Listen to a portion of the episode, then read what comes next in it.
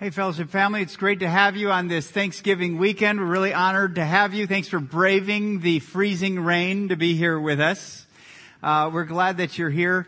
You know, this is our third and final week on this whole series through the book of Nehemiah, where we consider our opportunity to help finish what God is uh, is building here at Fellowship Bible Church. We're a church really, really committed to God's rebuilding redeeming and restoring work in our city. And in the book of Nehemiah, we've really connected with a man who had a heart for his city. That city was Jerusalem. And uh, God stirred in his heart to take a role in it and to build that wall. Now, for the past three weeks, you've heard about Nehemiah. You've also been called into giving generously to help finish our expansion by Easter, where God entrusts us with about two to three times as many people as he does on a typical weekend. Now, in the past 15 years, FBC has done five different building programs. And I have been a part of four of those. When I first moved here, they had just built that church on on 17th and Indian Hills, and so much of that work there was volunteer labor. I remember two people would come in during the week and put up drywall and and, and uh, mud it and tape it and sand it and all that kind of stuff. And uh, then after uh, we started growing some more, our nursery needed a larger nursery, so we had an expansion to make a larger nursery over there. And then our student ministry started growing. We started with like six kids in my office. And Andy Vogel was our youth pastor at that time. Now he's the area director for Young Life. But uh, I remember them all crowded in my office for, for a Sunday morning. And now, uh, so we built them a two-story building, and they used the upstairs of it. And then we started the mountain program for children on on Wednesday evenings uh, in the lower part of that. And we outgrew that area. So this was our fourth expansion, this building that you're in right now. And we outgrew this, and now we're doing another expansion. Now we count it a blessing, even though it's a burden to do a building program. Every time we do a building program on the offset, I'm always like, oh no, not again. You know, and I, I get all nervous about it. And uh, especially this one, I had two going into college, and I was really nervous about having any resources to help with this one. But God freed up a whole bunch of stuff with us as a family so that we could give generously here. But here's the deal. We counted a privilege that God would entrust us with people. And it's an opportunity. It's not an obligation. This is something for us to give joyfully and thankfully. And, and the reason we do this is really for people. We love people. People that God loves. People, broken people like you and me who are in desperate need of the gospel. And you know what? We focus on buildings while we're building them, but once we move into them, we're done. Let's move on. Let's talk about what God has had, has us here and, and it's never the end point for everything that we do. Buildings are facilities and facilities facilitate ministry. The end result of everything we do is God in the lives of people. Many of us wonder about what are we, you know, why do we do this? Why do we do this? And we talk a lot about legacy here. Our, our vision at Fellowship Bible Church are, transformed lives leaving a godly legacy. And just as I, I look around this room, I think about some of you who, in, over the course of your adult life, you came to Christ and you're rewriting history for your family. You're now leaving a godly legacy. Not necessarily the legacy that was passed on to you, but you're starting over and you're, you're, you're rewriting a new legacy in the lives of people in your family. That's something that we take very, very seriously and, and we take a lot of celebration in, in, in focusing on. And as we look at Nehemiah, I just want to ask you, what do you think was Nehemiah's legacy? Our initial reading of this book, it's easy for our eyes to get lost in the wall. Remember that wall? That wall that was broken down in Jerusalem, the wall that stirred in his heart to go back and repair it, that wall that he appealed before King Artaxerxes in the Persian Empire. And out of the impossible reality of that, God worked. God worked and had Nehemiah actually come back. And he goes back, he surveys the wall, he calls the people to, to unite around it, he calls them to, to fight through the resistance that they have, and in 52 days the wall is rebuilt. I mean, phenomenal. And so it's easy for us to go, okay, end of story, let's move on to the next book. But that's not his legacy. And you know what? If all we end up with as a church is a building, for Pete's sakes, we have sold God short.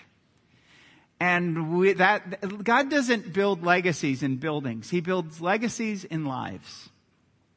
And that's what we want to be the focus here. This passage that we're going to go to, which are the last two verses of the book of Nehemiah, really show us what Nehemiah was known to God for. God knew him as this kind of man. And I want us to remember this because I want our legacy to be remembered uh, much like the legacy of Nehemiah. If you have your Bibles, turn with me to Nehemiah chapter 13, and we're going to be looking at verses 30 and 31.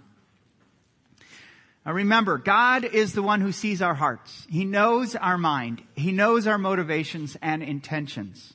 And Nehemiah was known to God by some, as someone more than a wall.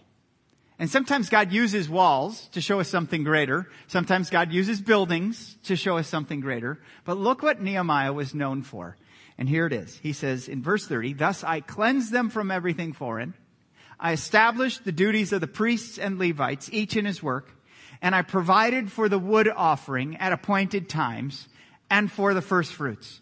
Remember me, O my God, for good now let me just highlight the three things he was known to God because this is really the reward of ministry. This is the reward of joining God in his work. Number one, he says, I cleansed. I cleansed people from everything that was foreign. Number two, I established them. And number three, I provided for them. Those three things, Nehemiah becomes kind of a type of Christ. An Old Testament picture that looks forward to the person and the work of Christ because Jesus himself would cleanse us from our sins. Jesus himself would establish us in our faith and Jesus would provide an offering for us, the offering of his very life. By living perfectly for us and fulfilling every requirement of the law, by dying on a cross to pay a price for our sin and by raising again on the third day to defeat the power of sin and death in our lives. Everything Nehemiah talks about there was completely filled in Jesus. But when we join Jesus in his work, we get to be a part of those three things. The cleansing work of Christ, people established in Christ, and we actually can offer up our lives like Jesus offered up his life. We can, as a living sacrifice, holy and acceptable to, to God. And so as we look at these, let's just talk about each one of them. The first one is a people cleansed. That's the first reward of God's work, of being involved with God's work. One of the things that they did when they came around and, and realized the, the, the God that they served and the God that they ran away from is when they were re- reunited to God at the celebration of the completion of the wall. Look at what Nehemiah says in Nehemiah 8 verse 8. It says they read from the book, from the law of God clearly, and they gave the sense so that the people understood the reading. Let's just pause there real quickly. So the law was read, and it wasn't just read like words. It wasn't be like me just reading the Bible, but the Bible uh, was read, but then they, I love that phrase, they gave the sense. In other words, it was explained to them so that in the end result, the people understood it. And that's kind of like what expository preaching is all about, even today. It's a kind of an Old Testament picture. The scriptures are read, the scriptures are explained, and we can understand by the Holy Spirit opening up our minds to understand what God would have us do, who the, what kind of people God would have us be. And that's what happened. And when they caught it, then when they were cut to the heart of it, they started to weep. They started to cry. And that's kind of that emotional reaction to understanding God is real.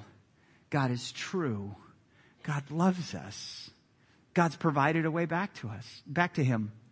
You know, when people understand that, there is an emotional reaction. Now, you don't want to sustain your life on just being emotional, but I've saw, seen people, you know, connected to God, and when they really understand it, they're, they're moved. It moves us. It stirs us. It inspires us.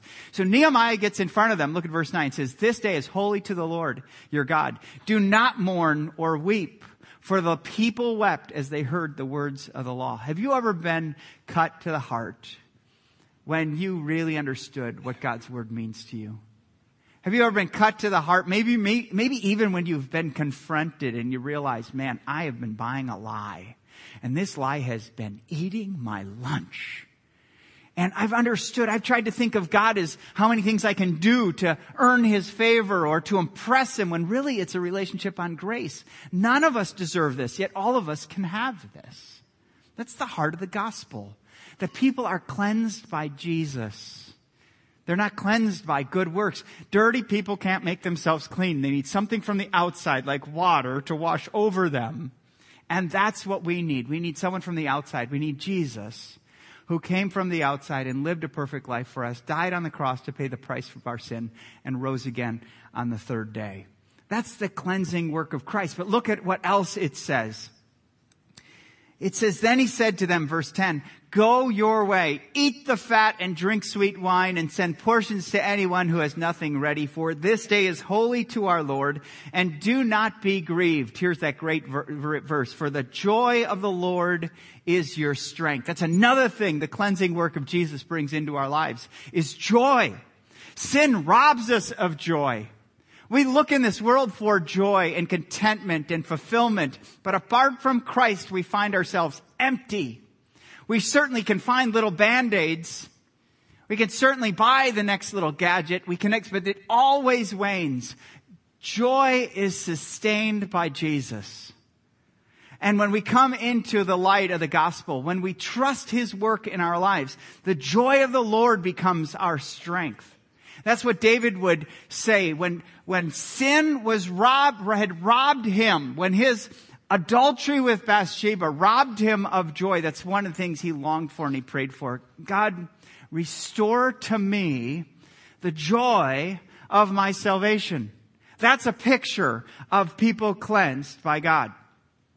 But look what else happens in 9, chapter 2, chap, uh, excuse me, chapter 9, verse 2. It says, And the Israelites separated themselves from all foreigners and stood and confessed their sins and the iniquities of their fathers.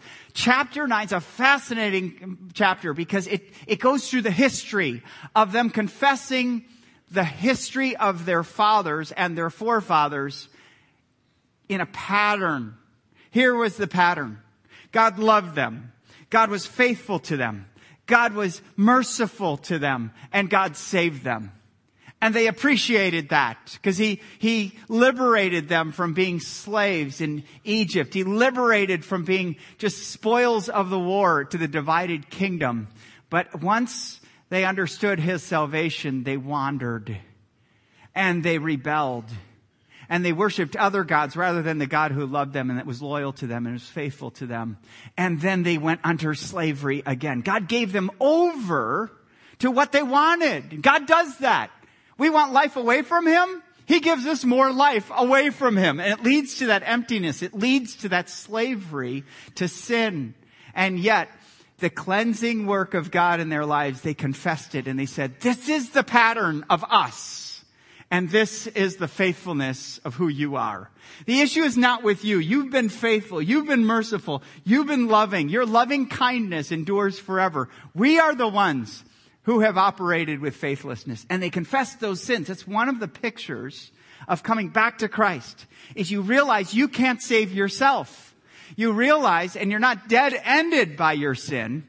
You're knocked out by your sin. Only Jesus can forgive you of that sin. And so you celebrate that. And that's what they did. Through the work of Christ, whenever we confess our sins, God is faithful and just to forgive us our sins and to cleanse us from all unrighteousness. 1 John 1 9 says that. We celebrate that each month here at Fellowship we celebrate getting to be a part of people's lives who are cleansed by Christ, by the work of Christ. And it's baptism. Now, baptism does not save you. It simply is an external sign of an internal reality of a life that is washed by the work of Jesus Christ. And here's some, I've asked Wyatt to put a collage together of all the people the past 11 months who've been baptized here at Fellowship. Maybe you recognize, maybe you are one of them. It's an honor and we celebrate that work as we put someone underneath the water and don't hold them there, but we bring them up. But when they're underneath the water, we say, you were once dead in your transgressions and sin, but now you are alive to God through Jesus Christ. And we celebrate that. When someone comes up, we applaud and we don't applaud their lives, we applaud God's work in their lives because we celebrate we celebrate the goodness and the greatness of God. Well, I just look at these these pictures and I look at um, what God is doing in their life. Some of the people you're seeing who got baptized just came back from a living water trip in Guatemala they went there over their Thanksgiving break and they dug a freshwater well and they reached water again. Hallelujah. And water came up and uh, the people who were walking a mile or two or three miles a day to get fresh water now had it right close to their home and right next to a church that they were at. And so we paired physical water with Jesus, the living water. And they came back. And Rich, Rich McKee, who once, uh, who led that trip said, man, I hope we take, and all these people were singles. And the, our singles, Fellowship for Singles here went on this trip and they want to do two next year. But think about this, folks. We celebrate the work of God. Nothing is greater than a life cleansed by Christ. To be a part of that. And you may be critical. You may be, you know, standing and just watching things happen here. But I'll tell you, once the gospel moves from your life to someone else's and you get to be a part of that, man, nothing is better than that reward. That's a great honor to see God work in the lives of people. We celebrate the reward of people cleansed by Christ.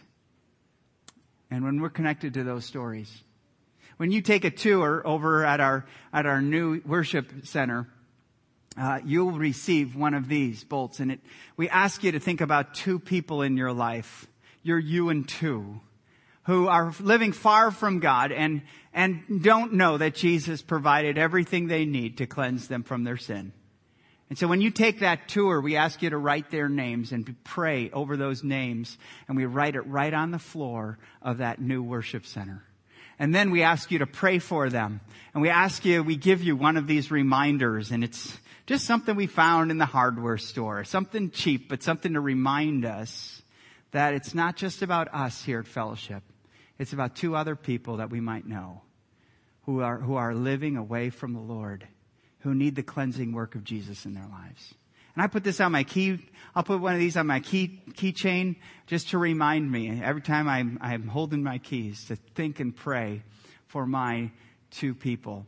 You know, and when we built this church, I remember writing my two names and one of them came to Christ. Just an awesome story to be involved in a person's life cleansed by Christ.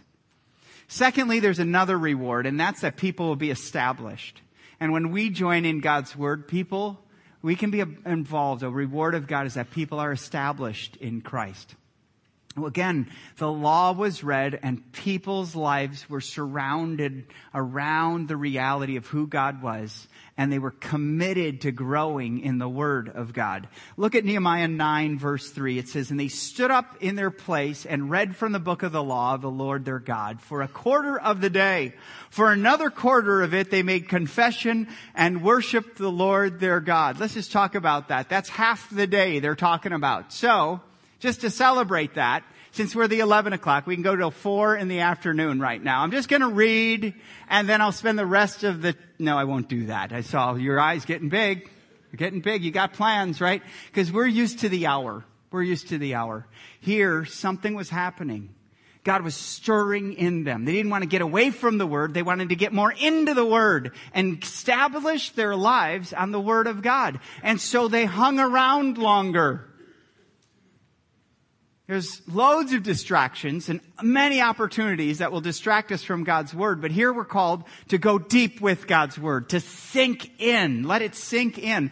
Not just read it and check the box that you read this many chapters and everything in your day, but also that you would understand it and confess it. Think about that. Those are the two values of your time with the Lord when you get into the Word. Is that you might read the Word, and number two, you might understand it, confess, and order your life around the Word. It's a lamp to your feet It's a light to your path. That's the word of God, and you establish your life. And here's the end result all of life is ordered around God.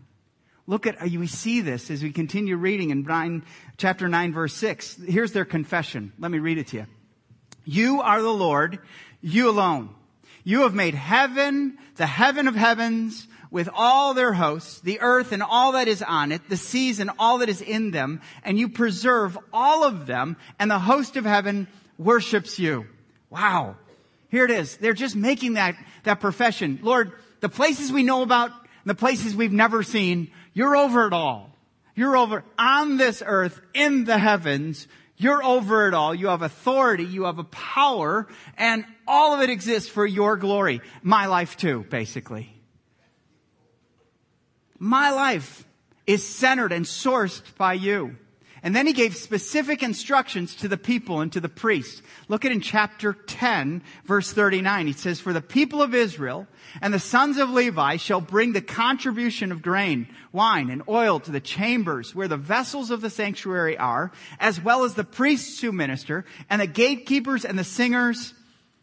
We will not neglect the house of our God. Look at that. We will not neglect it.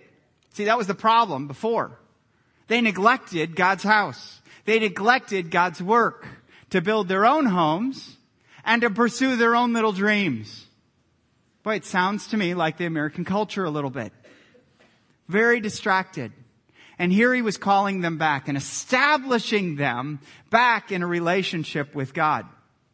I think chapter 13 really develops this because remember way back in chapter 1 when Nehemiah was called and stirred to go do this, King Artaxerxes, who could have lopped off his head, gave him permission to go, but he said, how long will you be? And Nehemiah said, I'll be this long, but I'll come back. Well, he rebuilds this wall in 52 days. He establishes them, and then he goes back to Persia. And guess what he hears? Probably from the same people who gave him the initial report on the wall. They're straying. They're swayed by the culture and the wall. It's more than the wall. It's their hearts.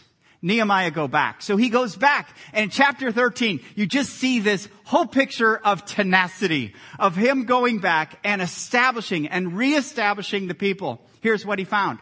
Remember one of the guys who resisted the wall? His name was Tobiah. He set up shop in the temple. He lived in the temple. He profited off the sacrifices in the temple. Nehemiah went in and said, you're robbing God. Get out. And he kicked him out. And then there were priests who should have been working in the temple. They were out working in their own fields. And he said, get back in the house of God and start rebuilding it. Start, start doing what God has called you to do. There were people working on the Sabbath. That was that day, that, that final, the seventh day, which God said rest. But ultimately rest in me. This will tell you that you're expendable, that you are powerless without me. This will call you into resting in me. Don't we need that day? Wow. We need time where we can just kind of just check out so we could check back in to God. It needs to be that weekly time where we worship God. It's a different day than all the other days of our life. And he called them back to stop working on the Sabbath and start celebrating God.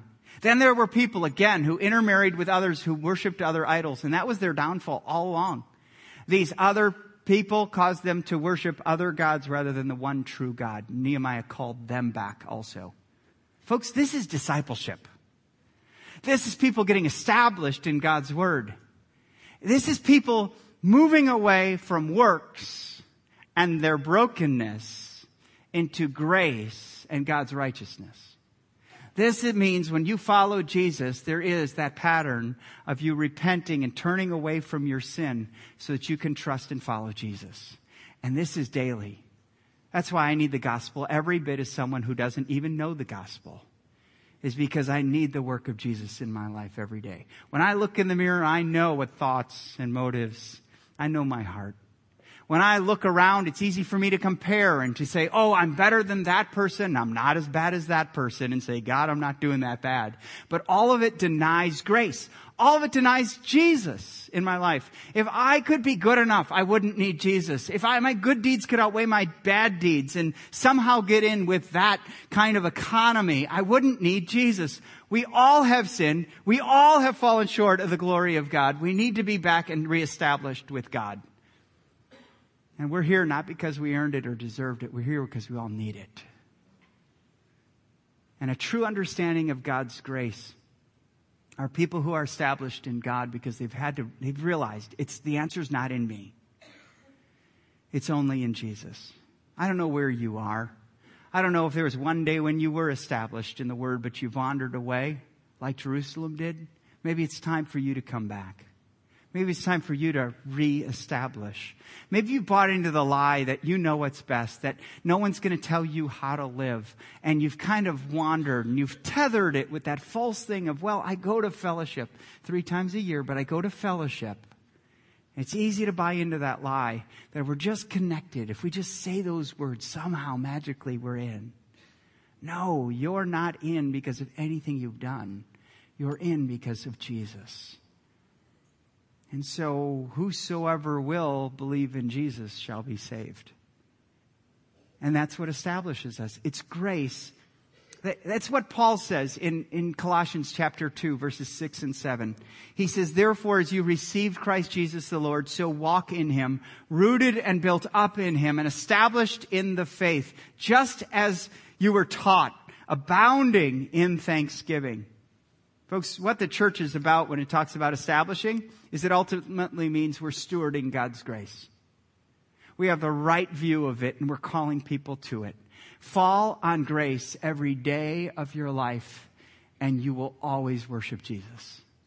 Fall on your works, Jesus will be an afterthought. Establishing people. Don't you love it when you get to be a part of establishing someone else?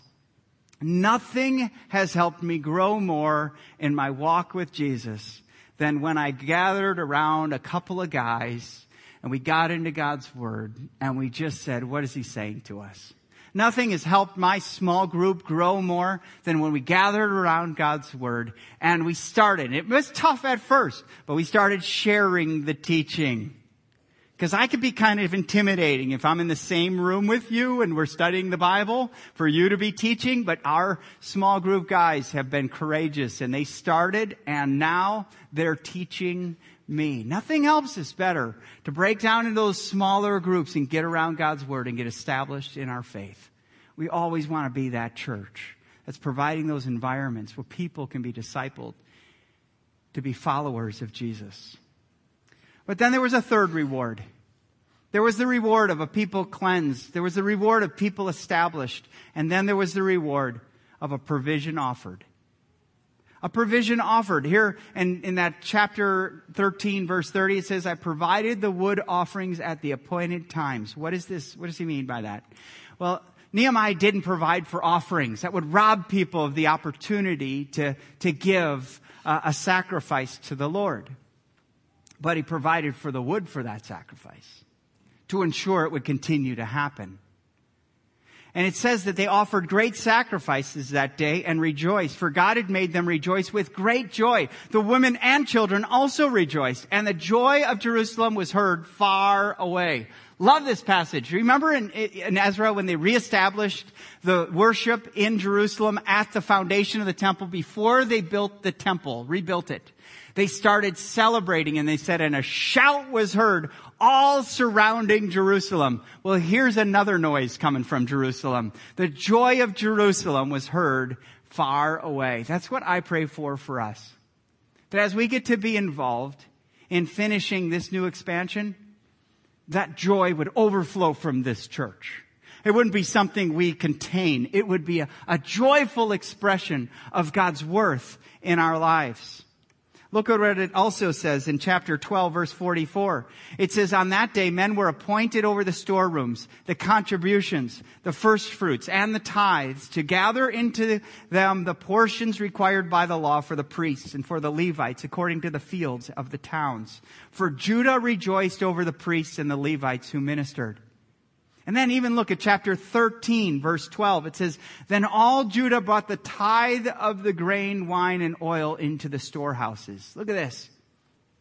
People would joyfully give to the Lord to make this happen. Do you know what? We're offering. We're offering. Now, I want, I want to just make things clear. We are not building a temple. We're building a building. And so the, the temple, there's nothing, there's going to be nothing significant about that building in, in uh, what that building does. But it's the God in and through us in that building. It's the God of that building that we give glory to. And so we're never going to stop with that, but we are providing a place. We are providing an offering that, that won't save people, but it will provide a place for people to find and follow Jesus Christ. Now we hope that that building's not the only place that happens, but it's a place that happens. Most of it we really want to have happen when you're away from this place with your you and two. That's where the gospel is called. You're called to live that out, not just come to a place and proclaim that. We're called to live that out. But at this point, as a church, we're making room for more. Now think about these three, these three things. A people cleansed by Christ. A people established in Christ. And an offering provided for Christ. One of our elders, Rick Tagg, put together this chart of our growth over the past 10 years. And over the course, especially this month here in 2015, we've had more of a surge of people come to us. And it's kind of rare that a church would grow during a building project, but we have. God is entrusting us with more. And we're glad, we're honored to make room for them. Last week I showed you the realities that there's 426 families that were a part of the initial uh, move to, to make room for more we have 1,700 families who come on a month. And so now's an important time for us, just before we start to finish it, for us to slow down a little bit and say, hey, who else wants to be a part of this? We understand every time we ask people on this, some of you can't. You're financially strapped. You're wondering where the next penny is going to come from. That's okay. That's okay. Matter of fact, we are a church where everyone will be fed. So if you're not getting a meal, you need to let us know because we have resources who can, that can help you. And we want to come alongside and provide food for everyone in our congregation if you're going through a difficult time. Number two, there's people who won't. No matter what we say, no matter what we read, no matter what we study, there's just people who are going to be on the sidelines. And you know what? You're still welcome here. Because God sometimes is patient. Most of the times is patient.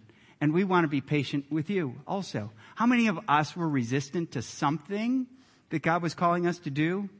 And, and yet we're thankful He didn't judge us at that, but He let us grow up. And someday we came around and go, why didn't I catch that earlier? We'll be patient. You're still part of our family. But most of us can give. Most of us can really use this time to think. And if we haven't been involved yet, we can get involved. I've asked you to look at this for the past three weeks. Look at this envelope and in the flap of it, consider what you might view as an opportunity to make room. Last week we talked about every gift matters to God. And God's not worried about an amount. He's not, never been concerned about an amount. He's been concerned about your heart. And I would say, whatever amount you could put down there where you can give joyfully, I would encourage you to do that. We need to make room for more, and we are at the point where we're inviting more people to do that. You can also go online and fill out a form, uh, whether to start your deep and wide commitment for the next six months or to update your deep and wide. If you've made a commitment two years ago, we need to hear from you so that we can, we can plan. It's our goal still to open by Easter and we need to know because we'll be making decisions this week on this. Now look, everyone look up here. Remember, this is not about money. This is about people. And we're going to move on next week. That's why I really want to encourage you. Respond to this today so that we can all move forward and have some type of direction over these next several months. But here's the deal. I never wanted to stop with a building. Every time I talk about money, it's easy for my heart rate to go up and to go, oh no, people are going to say we're only talking about money. But here's the deal. If we don't talk about resources, needs won't, needs won't get met around here. And, um, and God won't be honored through it because that's what God is honored through giving. So we're going to always call you into that, but we're not going to do it with guilt and shame. We're going to share a vision We'll call as many of you, as the Spirit is working in, to be a part of that. And we're going to call you to do that. Before you leave today, would you fill this out and drop it in the, the baskets as you leave, just so that we can plan for you over these next six months? Now, here's the deal. Let me just end with the heart of it. As you give, give thankfully. Remember, that's the whole, that welled up, that's the whole value that welled up in the people as they dedicated the wall to the Lord. He arranged them. Look what it says this. I brought the leaders of Judah up onto the wall and appointed two great choirs that gave thanks. Give thankfully. Secondly, give joyfully. It says that they offered sacrifices that day and rejoiced, for God had made them rejoice with great joy. The women and children also rejoiced, and the joy of Jerusalem was heard far away. If you're married and your spouse isn't excited about this, can you find an amount that both of you are excited about?